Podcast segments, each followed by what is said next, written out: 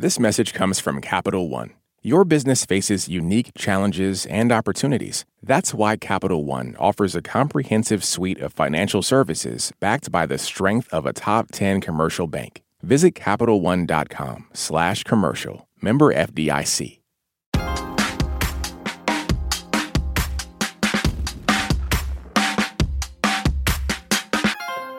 We get a lot of feedback about the show from you. Often those messages critique how we and our guests sound on air.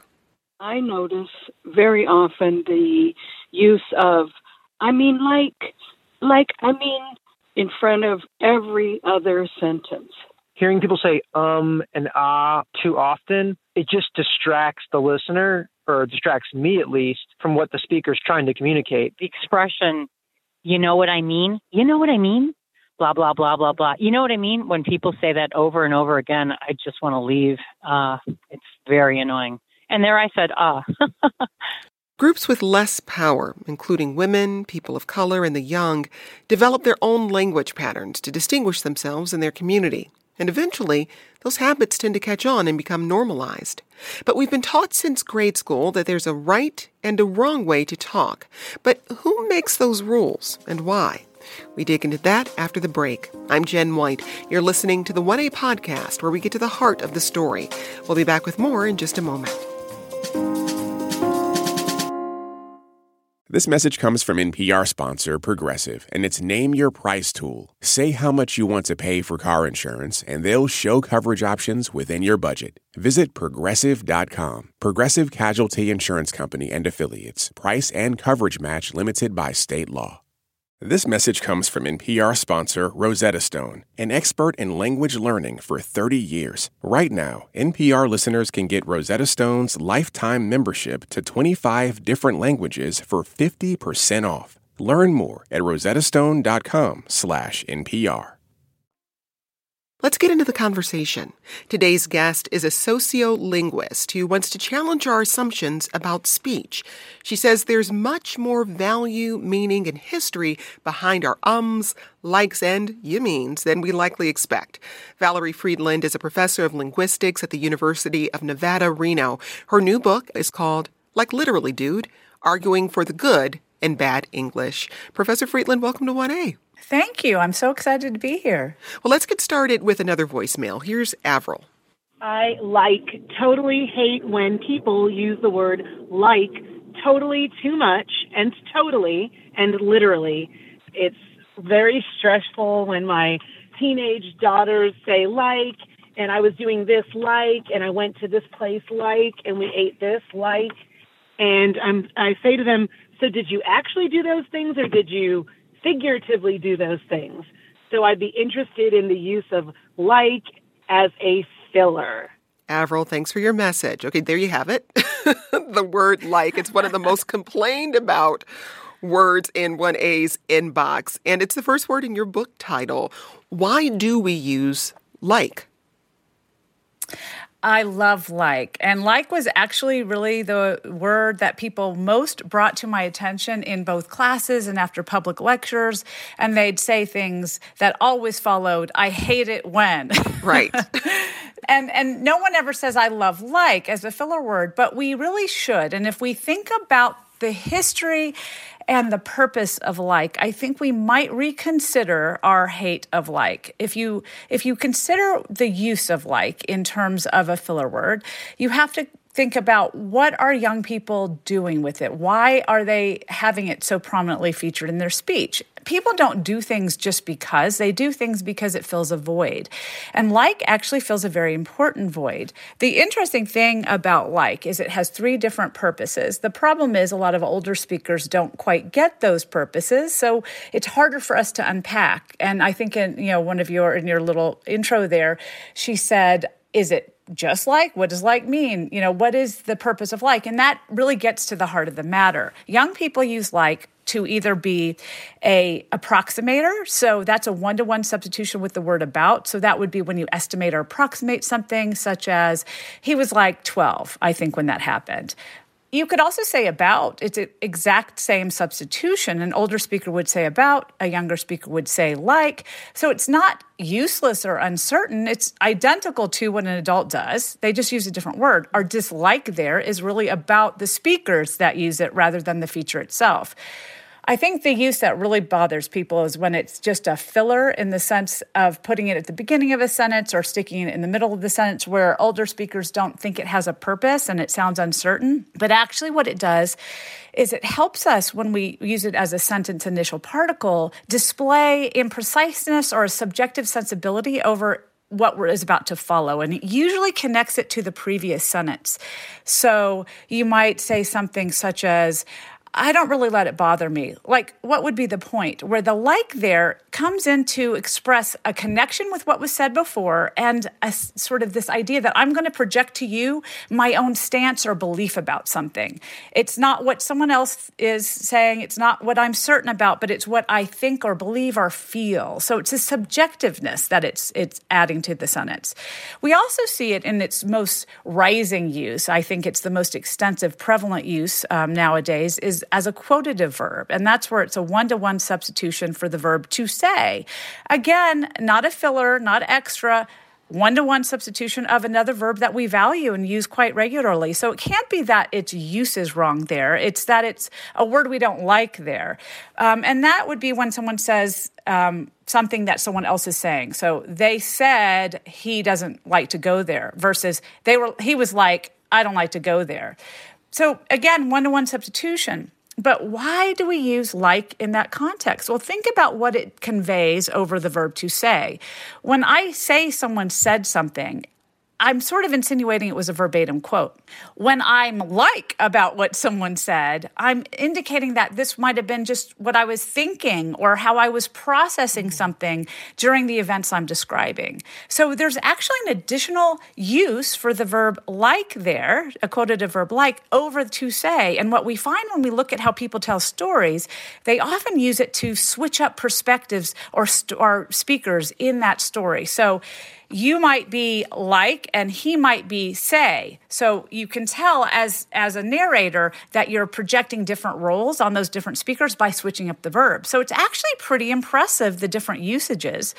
It's just that we don't like the speakers it's associated with which tend to be younger and often female. Why, why is age so strongly associated with our speaking habits well, I think if you think about teenagers, it's not that surprising that they eschew everything in the adult world and try to do different things. Um, you know, nothing that we do as older speakers is going to be cool for younger speakers to do. But it's not just the fact that they want to have an independent identity and this is the time that they do it and that comes out in their speech as well it's also facts about their cognitive processing and their more greater neural connectivity and their ability to to sort of lay down new neural networks in a way that we're not able to as adults also children can do an incredibly fine-grained analysis of of linguistic distributions and linguistic patterns that adults lose, which is why we're not as good at picking up languages later in life. Um, and then throw in that this intense period of social identity formation and this need to be different and nonconformist, and also this huge pool of resources and linguistic uh, variables that surround you in high school because you're in contact with more people from different groups with different speech habits than you ever will be. And all of that goes into this giant blender, and out comes novelty, creativity, and innovation that would be po- impossible in the adult world. Well, we received an email from Sue in Bend, Oregon, who writes, quote, I have been waiting for years to voice my pleas regarding some female announcers who sound like Valley Girls or chipmunks. so, and some of the messages we received, people raised their voices higher to, to imitate voices they dislike. What role does gender play in our linguistic critiques? Gender plays a huge role, actually. We don't tend to think of it that way when we're criticizing people for their speech and we're pull, calling out women more than men typically. We don't think of it as gendered, but if you look at the history of the complaints we've had about language, a lot of the time, new features are associated with women. And that's because women do tend to be the linguistic innovators. When you look at the history of language change over time, and I'm not talking about just today, but you can go back to the early modern period and we find that women were the leaders in changes from verb forms like doth to does and switches from using um, ye to you.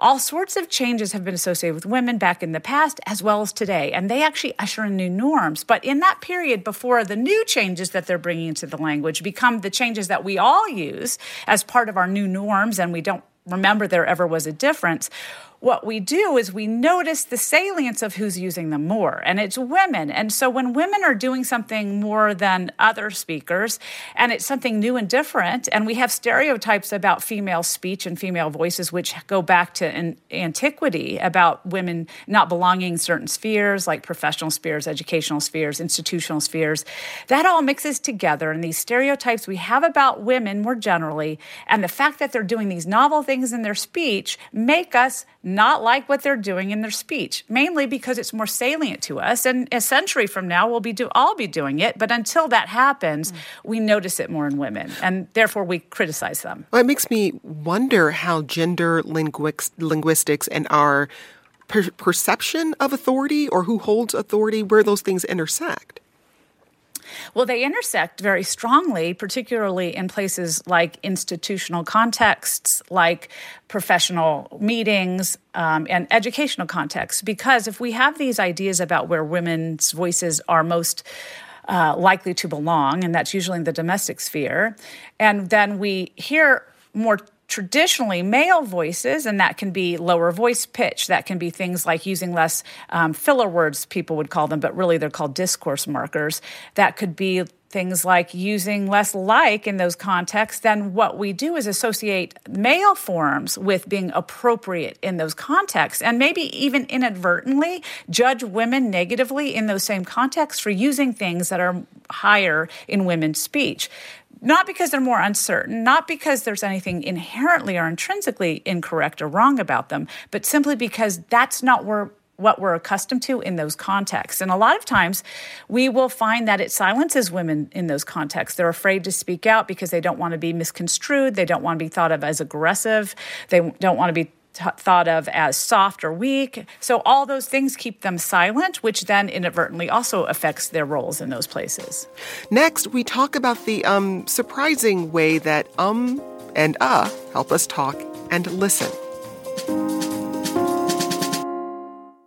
This message comes from Capital One, offering commercial solutions you can bank on. Now more than ever, your business faces unique challenges and opportunities. That's why Capital One offers a comprehensive suite of financial services, all tailored to your short and long term goals. Backed by the strength and stability of a top 10 commercial bank, their dedicated experts work with you to build lasting success. Explore the possibilities at CapitalOne.com/slash commercial, a member FDIC.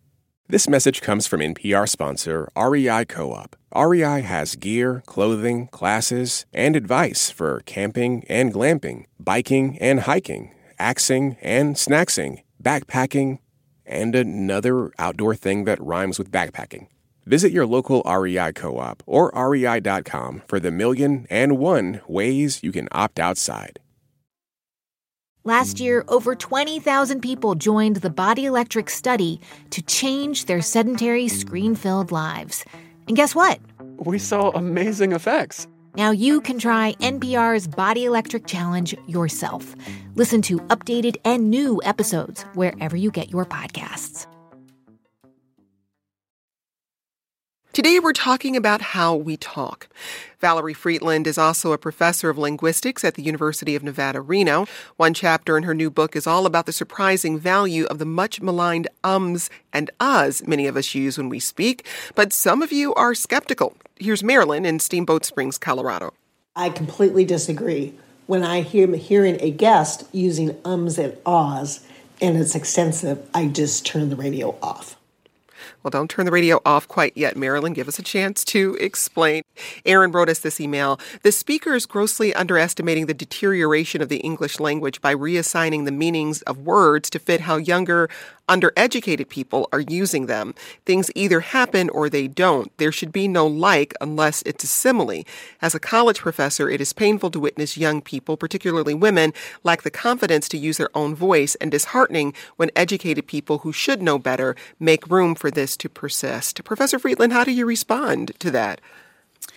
Well, you know, I think that is ignoring the history of most of these features. It's not young women that inv- invented like. Like has actually been in our speech as a filler word since the 1700s. And that's in literature. We can see it also in trial transcripts at that time. So that means it existed probably a lot longer uh, back than that. Those, those are simply the recorded examples we have.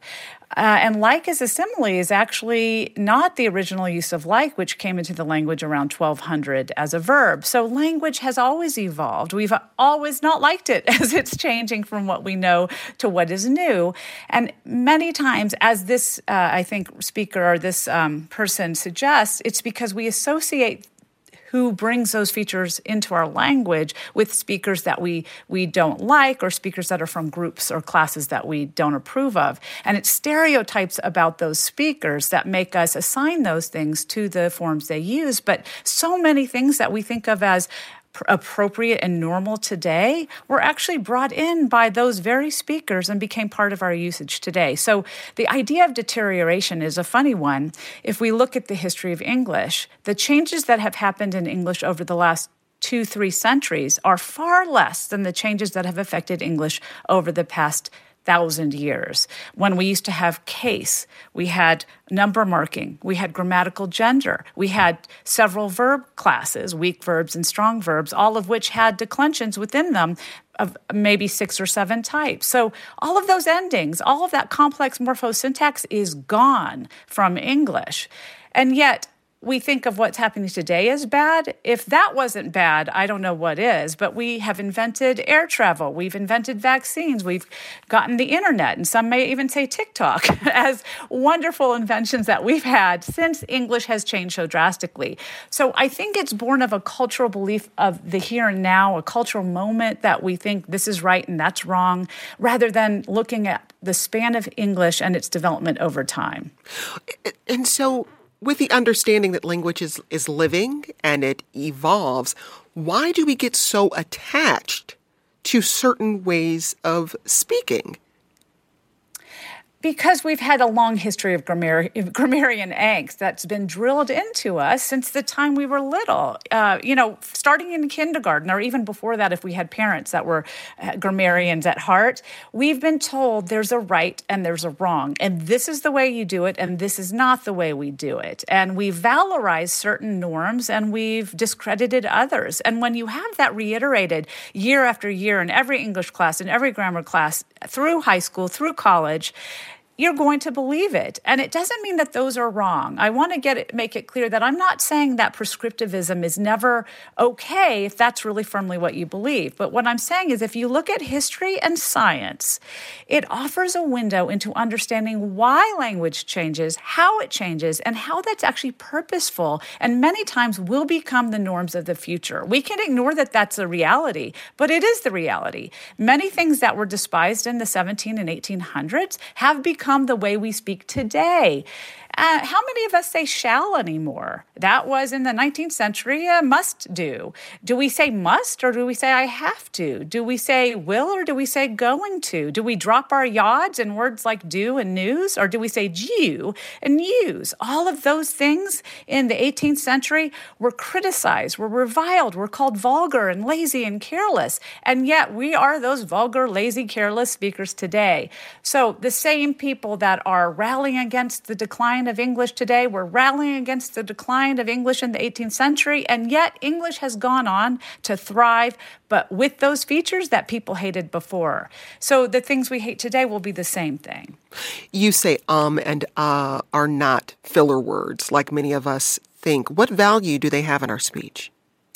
Well, they're called filled pauses, which is slightly different than filler words. And we see that they're cognitively different in why they occur, where they occur, and how they function from filler words. So that's why we see treat them as a separate category. But what's really interesting is they are a perfect example of these social preferences we have that strongly influence our perception of people that use these features compared to the psychological and cognitive benefits that cause those features to emerge in our speech. So we have a complete mismatch here between social benefits and linguistic benefits.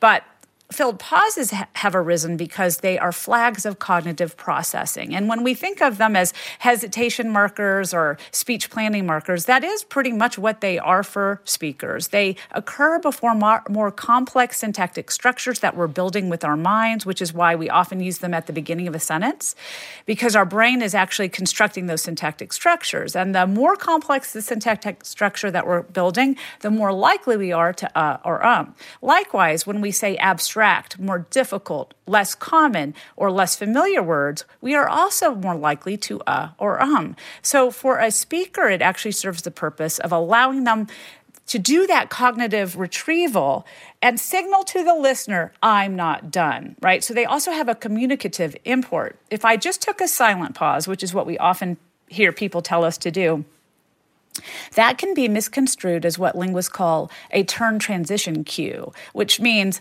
I might be f- turning the floor over to you. So that would suggest I can start speaking. But when I uh or I um, it's actually a signal to the listener hey, wait, buddy, back off, don't take my turn, I'm still working on it. What's really fascinating is that uh and um seem to function differently in this way because otherwise it's a bit weird that we have synonyms for our filled pauses. I mean, why do we really need two? But what we found is when we study what happens after the filled pause, we find that uh seems to signal a short delay for this listener that the speaker will continue in just a minute, whereas um seems to signal that the speaker needs a bit longer. So a longer delay is signaled to the listener. And from a listener's perspective, they don't just tell me about the delay, they also seem to flag for me when new information or unpredictable information is coming up.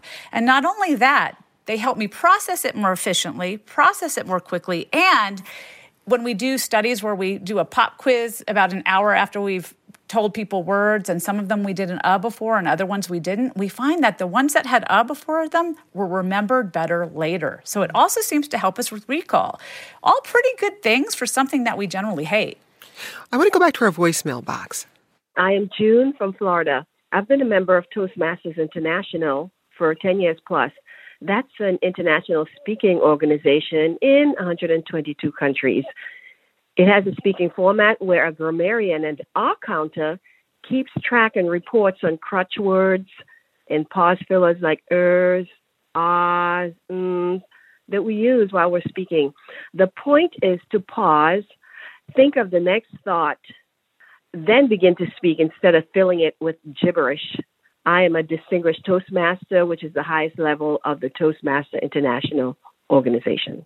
June, thanks for that message. I, just want to mention here, I had a bit of a light bulb moment as you were talking about how we use um and uh. And that's in this environment of live radio where people are often not in studio with me. I may not even have line of sight with them. Those long pauses for us say the line dropped. It means you are no longer there. And so as as a host, that um or that uh means you are still with me. you haven't dropped the line and that there is more coming. So it's useful in this setting. And I hadn't really connected those dots for myself yet. But how would you respond to June's message? Well, definitely people do feel strongly that they are not good and distracting features of speech. But I think we have to separate here what she's talking about, which is a public speaking context versus everyday speech where we're having conversations. And I think that's where a lot of people get hung up on this idea of what's right and what's wrong. There are certain contexts, very formal speaking contexts, public speaking, presentations, where we expect, expect that the speaker has practice, that they know their material, that they are not going to pause because they're familiar and comfortable with what they're going to say. And so when, when giving a presentation, when someone does a lot of umming or uhing, what it can signal to a listener is you haven't really prepared because I know that uh and um are signals of speech planning. And when I expect you to have done your speech planning in advance, maybe it's reasonable to expect that there'll be fewer ums and uhs. So I think we have to understand context is key here. But when I'm having a conversation with you or we're speaking over the radio in an unplanned context like this one, having a moment to speech plan is actually a really good thing to do as both the speaker and for a listener and for the benefit of our conversation. So I think we have to separate out those contexts where it might be appropriate that we see it as distracting in a public speaking context, but less so in a conversation. Now, Professor Fridland, we're talking about the English language, but when we talk about ah and um, that's not specific to English. That's present in other languages as well. What's an example outside of the English language? Yes, filled pauses appear to be universal. Um, and what's actually fascinating is it's not just universal to have one, it seems universally languages have at least two. Uh, English and most Germanic languages share the same kinds of filled pauses. So, uh, and um are most prominent in English. Um, they also tend to be what we find in Dutch and German, although slightly different vowels, more German sounding vowels. But in um, Japanese, for example, we'll have eto and ano are two of the possible Japanese fillers. And in Chinese, the most common filled pauses are a and n. So instead of um, it's n. What's really fascinating is in British English, a lot of times people say air and um, but actually that's a miss speech a miss uh, sorry a misspeaking on the basis of writing so you know you can see british pauses in books written er but british english is r-less post-vocalically so that actually is a, just like English A or uh, not er. so British, actually, British speakers tend to find it very amusing that Americans t- think they say er all the time, but they don't. It's just uh and um as well. I have to share with you that this conversation is very polarizing among our listeners. We are getting um, strong pushback about your your arguments about language and why so called proper English is important, and we're seeing many of the same age divides that we talked about earlier. I, I, I'm wondering still about that attachment piece and and why we are attached to certain ways of speaking. What does it tell us about other people? And what does it tell us about ourselves if we consider ourselves a proper speaker? You know, I think it's really interesting how polarizing something like this can be. But you think about it, it's a relatively simple thing, right? We speak differently. That's okay, no problem. But that is absolutely not how people feel. And as a linguist, I study the structure of language and why they change over time, how they change, what the underlying pressures on language always are, and how when those meet social triggers, they actually enact language change. And that's what's given us English, after all, right? We're not German speakers because of language change like this. So it's so funny to me how people get so upset about the idea of language change and and think of it as decay. But it's also not surprising because language is both intensely personal and also a community based collective agreement about the meaning of words and their uses. And so, if you have something that means a lot to me that is part of my identity, and then someone else is changing it in a way that isn't what I've agreed to, isn't part of my collective understanding of the meaning of some of the way language should be. That's painful to me. While it might be beneficial to them. So I think that's what we don't see is that this collective nature of language makes it constantly this push and pull between change and not change, between new meaning and old meaning, between opinions and facts. And this idea of there being a right or a wrong is really a figment of our prescriptivist imagination starting in about the 18th century. And it's what's given rise to what's been called the complaint tradition, which is what you're seeing come through in a lot of your callers or a lot of the emails that I don't like this. It doesn't seem useless. It seems useless to me. It's uncertain. It's, you know, insignificant. It's change. I don't, I, I think it's decay. Well, in the 18th century, we started to first write the rules of English, which historically had been a colloquial language. English wasn't a learned language, it wasn't a classic language. Up until about 1700, it was really the language of the people. uh, which is why it changed rapidly. But around the 18th century, the upper class started to document, standardize, and codify their norms because there was a loosening of class boundaries, and language was one of the last ways the aristocracy could maintain their, their differences. And this is what has become the foundation of grammar rules today the 18th century class based norms that have been written down and codified to keep the upper class separate from the middle class. And so, really, these ideas we have stem from that. And it's once we've set them down and we decide that, okay, here are rules we're supposed to follow, breaking them feels wrong. And so, I'm not surprised that people find it problematic. We'll be back with more from you and our guests in just a moment.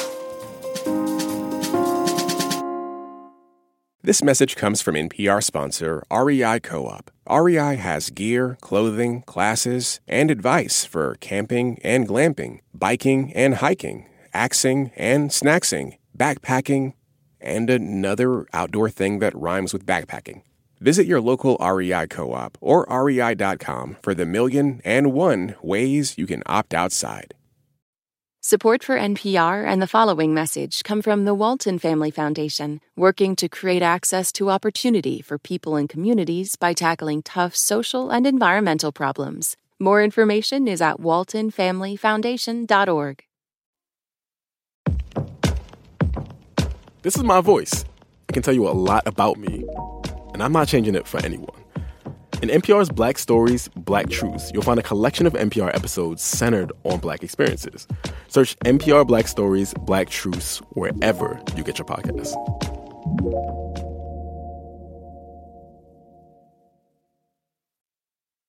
Now, let's get back to Professor Valerie Fridland. She teaches linguistics at the University of Nevada, Reno. Her new book is called Like Literally Dude Arguing for the Good in Bad English. We got this email from Christina who says language rules have historically been maintained and enforced by the class in power, white upper class. How can we redistribute that power over language? Can we decolonize it? Uh, Professor Fridland, we, we haven't talked about where this conversation intersects with race. So let's touch on that first and then get to Christina's question.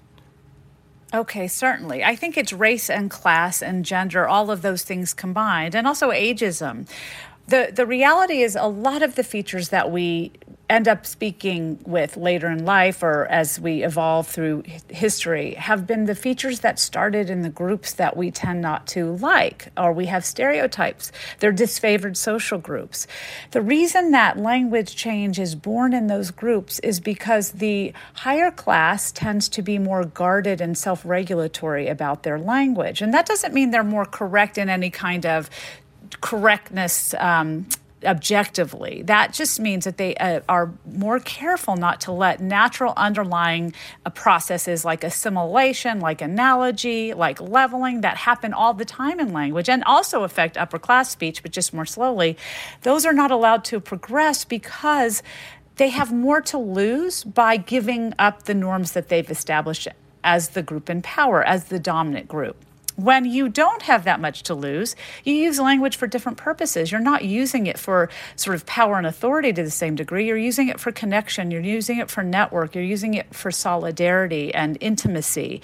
Um, you're talking about things that require emotionality and they require emphaticness um, and subjectivity. And that's where language blooms and blossoms and new forms come in because you allow the natural inherent linguistic tendencies that have happened throughout history in all languages.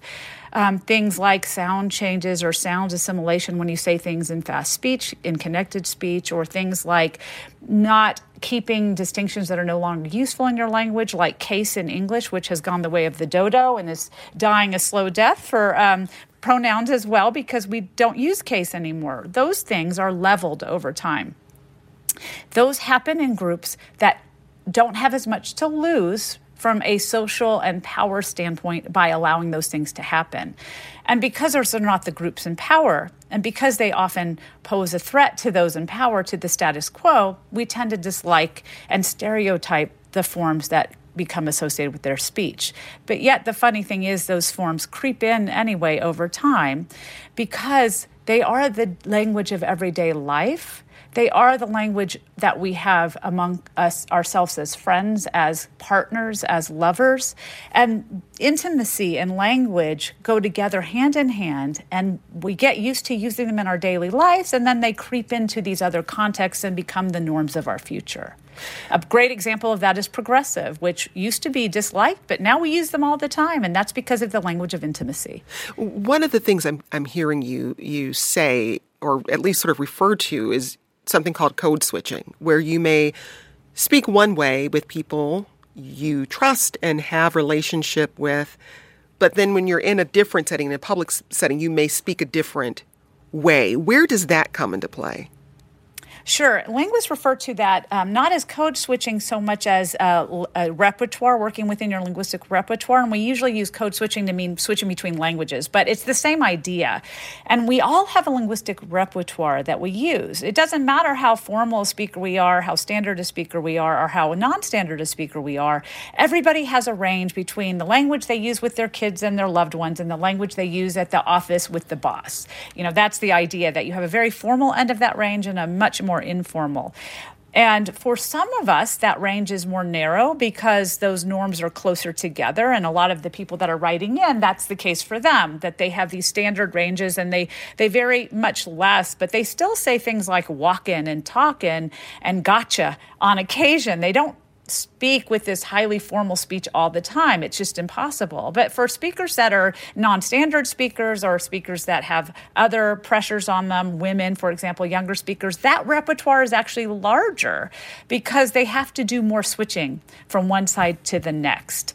Um, and that plays a big role because all of us use the lower end of our continuum, the more informal, in free, you know, more casual, more intimate continuum more often than we use the more formal one. So the forms that we use in that context will end up becoming more widespread over time as long as they're not too deeply tied to intimacy and connect and sort of casual speech.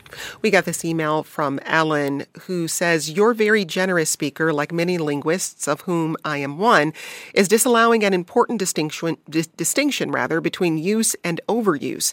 It is when like or any other word or phrase is sprinkled throughout a person's discourse repeatedly that it becomes problematic. I recently counted more than 300 sort ofs from a single NPR guest speaker inside of a single 45 minute segment. I'd love to hear you respond to that, Professor Fridland, but I'd also just, as someone who's who's worked in, in this business for, uh, gosh, I don't even know how long it's been, close 25 years, I think, at least at this point. Live radio is hard. It is hard to have a 45 minute conversation in real time it's hard. I just I I don't know how many times I have to I say that to people. It's it's if you're on the other side of this microphone, it's lift, y'all. I'm just being honest. But Professor Fridland, please, please go ahead. well, first of all, I'm really curious to see what my stats will be tomorrow for anybody out there counting my speech features. Um, but you know that that that is something completely different. I think you know in my book and in my work, what I'm looking at is the history and the evolution and the underlying linguistic structure of language. So that's that's different than whether we like how much someone uses something. Um, you know, I can I, I think ice cream is great. If I eat it every day, it's all it's it's not good for me. you know, I think that doesn't mean we can't talk about ice cream being a food group, right? Because it can be overused. So yes, there are certainly people that lean on certain features more than any, and that can be a problematic no matter whether it's too formal of features we've all met that person that does this really formal kind of style of speaking that feels a little off-putting and uncomfortable and not very sociable to the person that tends to use like or um so much that it's distracting but that's not the same thing as what we think about those features themselves. That's not the same thing as what brought us those features and why we use them and what their purpose is. You know, so certainly there are some speakers that might overuse certain features to the point where it's distracting to listeners, and then that's an issue. But what I'm referring to in my book is why we have evolved these features in the first place, why they're useful, why they're purposeful, and why they very well might be the norms of the next generation. Let's go back to our voicemail box. I notice and I'm driven nuts by what I believe is called glottal fry, where people end every sentence like this and it just drives me insane. Uh, I don't know why, but my ears can't stand it. What are the physical mechanics of glottal fry or, or vocal fry? Okay, yes, vocal fry, creaky voice, glottal fry, they're all the same thing. And essentially, it's where you bunch up or thicken the vocal folds um, so that as you drop to a lower pitch, the vocal folds vibrate irregularly and sort of bring in this popping or creaky noise at the end, usually at the end of a sentence. And it's used to for stylistic purpose most of the time. Now, you write in your book about This American Life and the podcast 99% Invisible. They both get a high volume of listener feedback about vocal fry. What did you learn? You know, I think what's really interesting is the role that broadcast journalism has had in um, sort of making us dislike vocal fry. Uh, we find when we look at studies of vocal fry, if we look at the very early studies, and most of those were done in Britain, vocal fry was actually ma- majority associated with male speech. So it was actually so much so that it was termed a hyper masculine feature in a 1988 study called Creak as a sociolinguistic marker. But then fast forward to the 19 1990s. And we started to notice, especially around 2000, these comments on vocal fry as the vocal tic of doom, a lot of times associated with news speech. And so some phoneticians did a study where they looked at the rate of vocal fry in broadcast news and found that female newscasters used it at a higher rate than male newscasters. And then in a study about 10 years later, a similar study was done finding the same pattern, but they didn't find that pattern in general speech. So men and women on average didn't do that, but broadcasters did.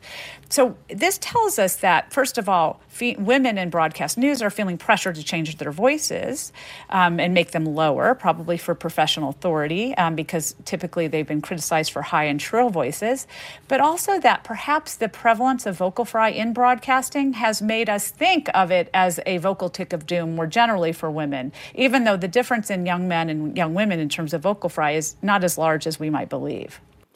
Uh, what do these rules around grammar, how we speak, pitch, tone, what does it mean for who gets access to certain spaces? So on our show, we uh, have something we call Nothing About Us Without Us, which is where if we're talking about a certain community, we want that community to be part of the conversation. But that means that we sometimes have people on the air who aren't academics, they are not media trained, they're people who are affected by an issue. So if we have these rules around how people are supposed to sound, what does that mean for who gets access to certain spaces? Well, it's uh, sort basically acts as a doorway that has gatekeepers that speak standard English and speak English in a certain way. I mean, a lot of women speak standard English, but they're still held back because we're not given access to the speech features that are considered dominant and authoritative and have leadership potential. And therefore, inadvertently, women get left out of those positions more often than men. And same thing with ethnic groups. When ethnic groups use dialects that are dispreferred socially, that often acts as a gatekeeper from access to jobs that value mainly standard English and um, traditional forms of speech. So it's it's pretty imposing for those that are trying to break through those areas if they have grown up with a different dialect or a different speech norm than others in the positions they're hoping to aspire to. So it's it's a gatekeeper for for absolute certain. What got you started on this line of study? Well, I've I've always been interested in language. My parents were non-native speakers of English; they spoke French, and so uh, growing up in the South with French-speaking parents, I noticed how people responded to them uh, because of the way they talk. So this kind of piqued my interest. So when I went to college at Georgetown University, I studied linguistics, and um, some of the rules and patterns that I'd always believed in as a you know a young woman growing up in in sort of traditional school, it sort of rocked my world. How they had come to be and what the underlying reason we believed in them was. Um, also, just sort of when you look at the structure of language, it's pretty powerful and impactful when you really understand how language works. And it's usually not the way we think it is. And how this sets us up in life to either be powerful or powerless, to either be believed or not believed, to be credible, to be not credible, to be trustworthy, not trustworthy. Language impacts us in so many deep ways. And as you can see from the people writing in, um, it's it's very prevalent these attitudes towards language. So when I became a linguist and I started to do research for academics, I would find that people constantly asked me when they weren't academics about things like like, about vocal fry, about all these features that were populating the everyday speech around them that concerned them. And I thought they don't really have the tools that I have as a linguist to understand the history and, and evolution of language more generally and see how they fit in. So this idea for writing this book was percolating for years, uh, mainly so I didn't have to keep re-explaining the same things. Save myself that trouble. Uh, I just had to put down why we use like one time in a chapter and then that solved it. But basically because I thought people deserve to know what linguists know, um, but we don't tend to transmit outside of linguistic circles very often. Yeah, ahead of today's show, we asked our audience what they notice about other people's speech, and every message we got was something they didn't like. So I'm curious to hear from you, Professor Fridland. What's a development in the English language you're hearing or in the way we speak that, that you like or an evolution you're starting to sense coming? Well, you know, one thing I really love is I'm a sociophonetician by training, which means I really study how speech sounds and social life interact. And one thing that I love are some of the vowel changes that are coming to our language. And what I love about those is they're creeping in without us noticing them. So most people don't walk around and say, "Oh my gosh, I hate that vowel change." Right? We notice things like words like like and vocal fry that sort of undercurrent of all our speech, but we don't notice things like vowels. So let me just do a little test with you. Uh, I'm going to spell two words and I want you to say them. First word is, and I want you to just wait and say them both together. C O T. Okay. And then C A U G H T. C O T, cot, and caught.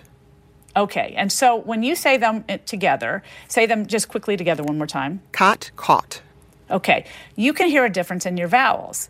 Well, that's actually a big change sweeping through much of the country where people no longer make a difference between those vowels. It's called the cot caught merger. I, for one, have that merger. The majority of the Western United States has it, and it's rapidly expanding eastward. It's also true of all of Canadian speech. All Canadians tend to have the cot caught merger. And it's not just in those two words, it's in every word with those vowels.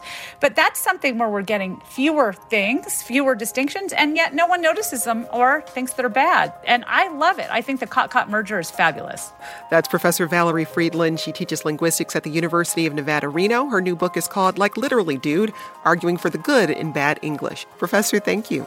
Today's producer was Avery Jessa Chapnick. This program comes to you from WAMU, part of American University in Washington, distributed by NPR. I'm Jen White. Thanks for listening, and we'll talk again tomorrow. This is 1A.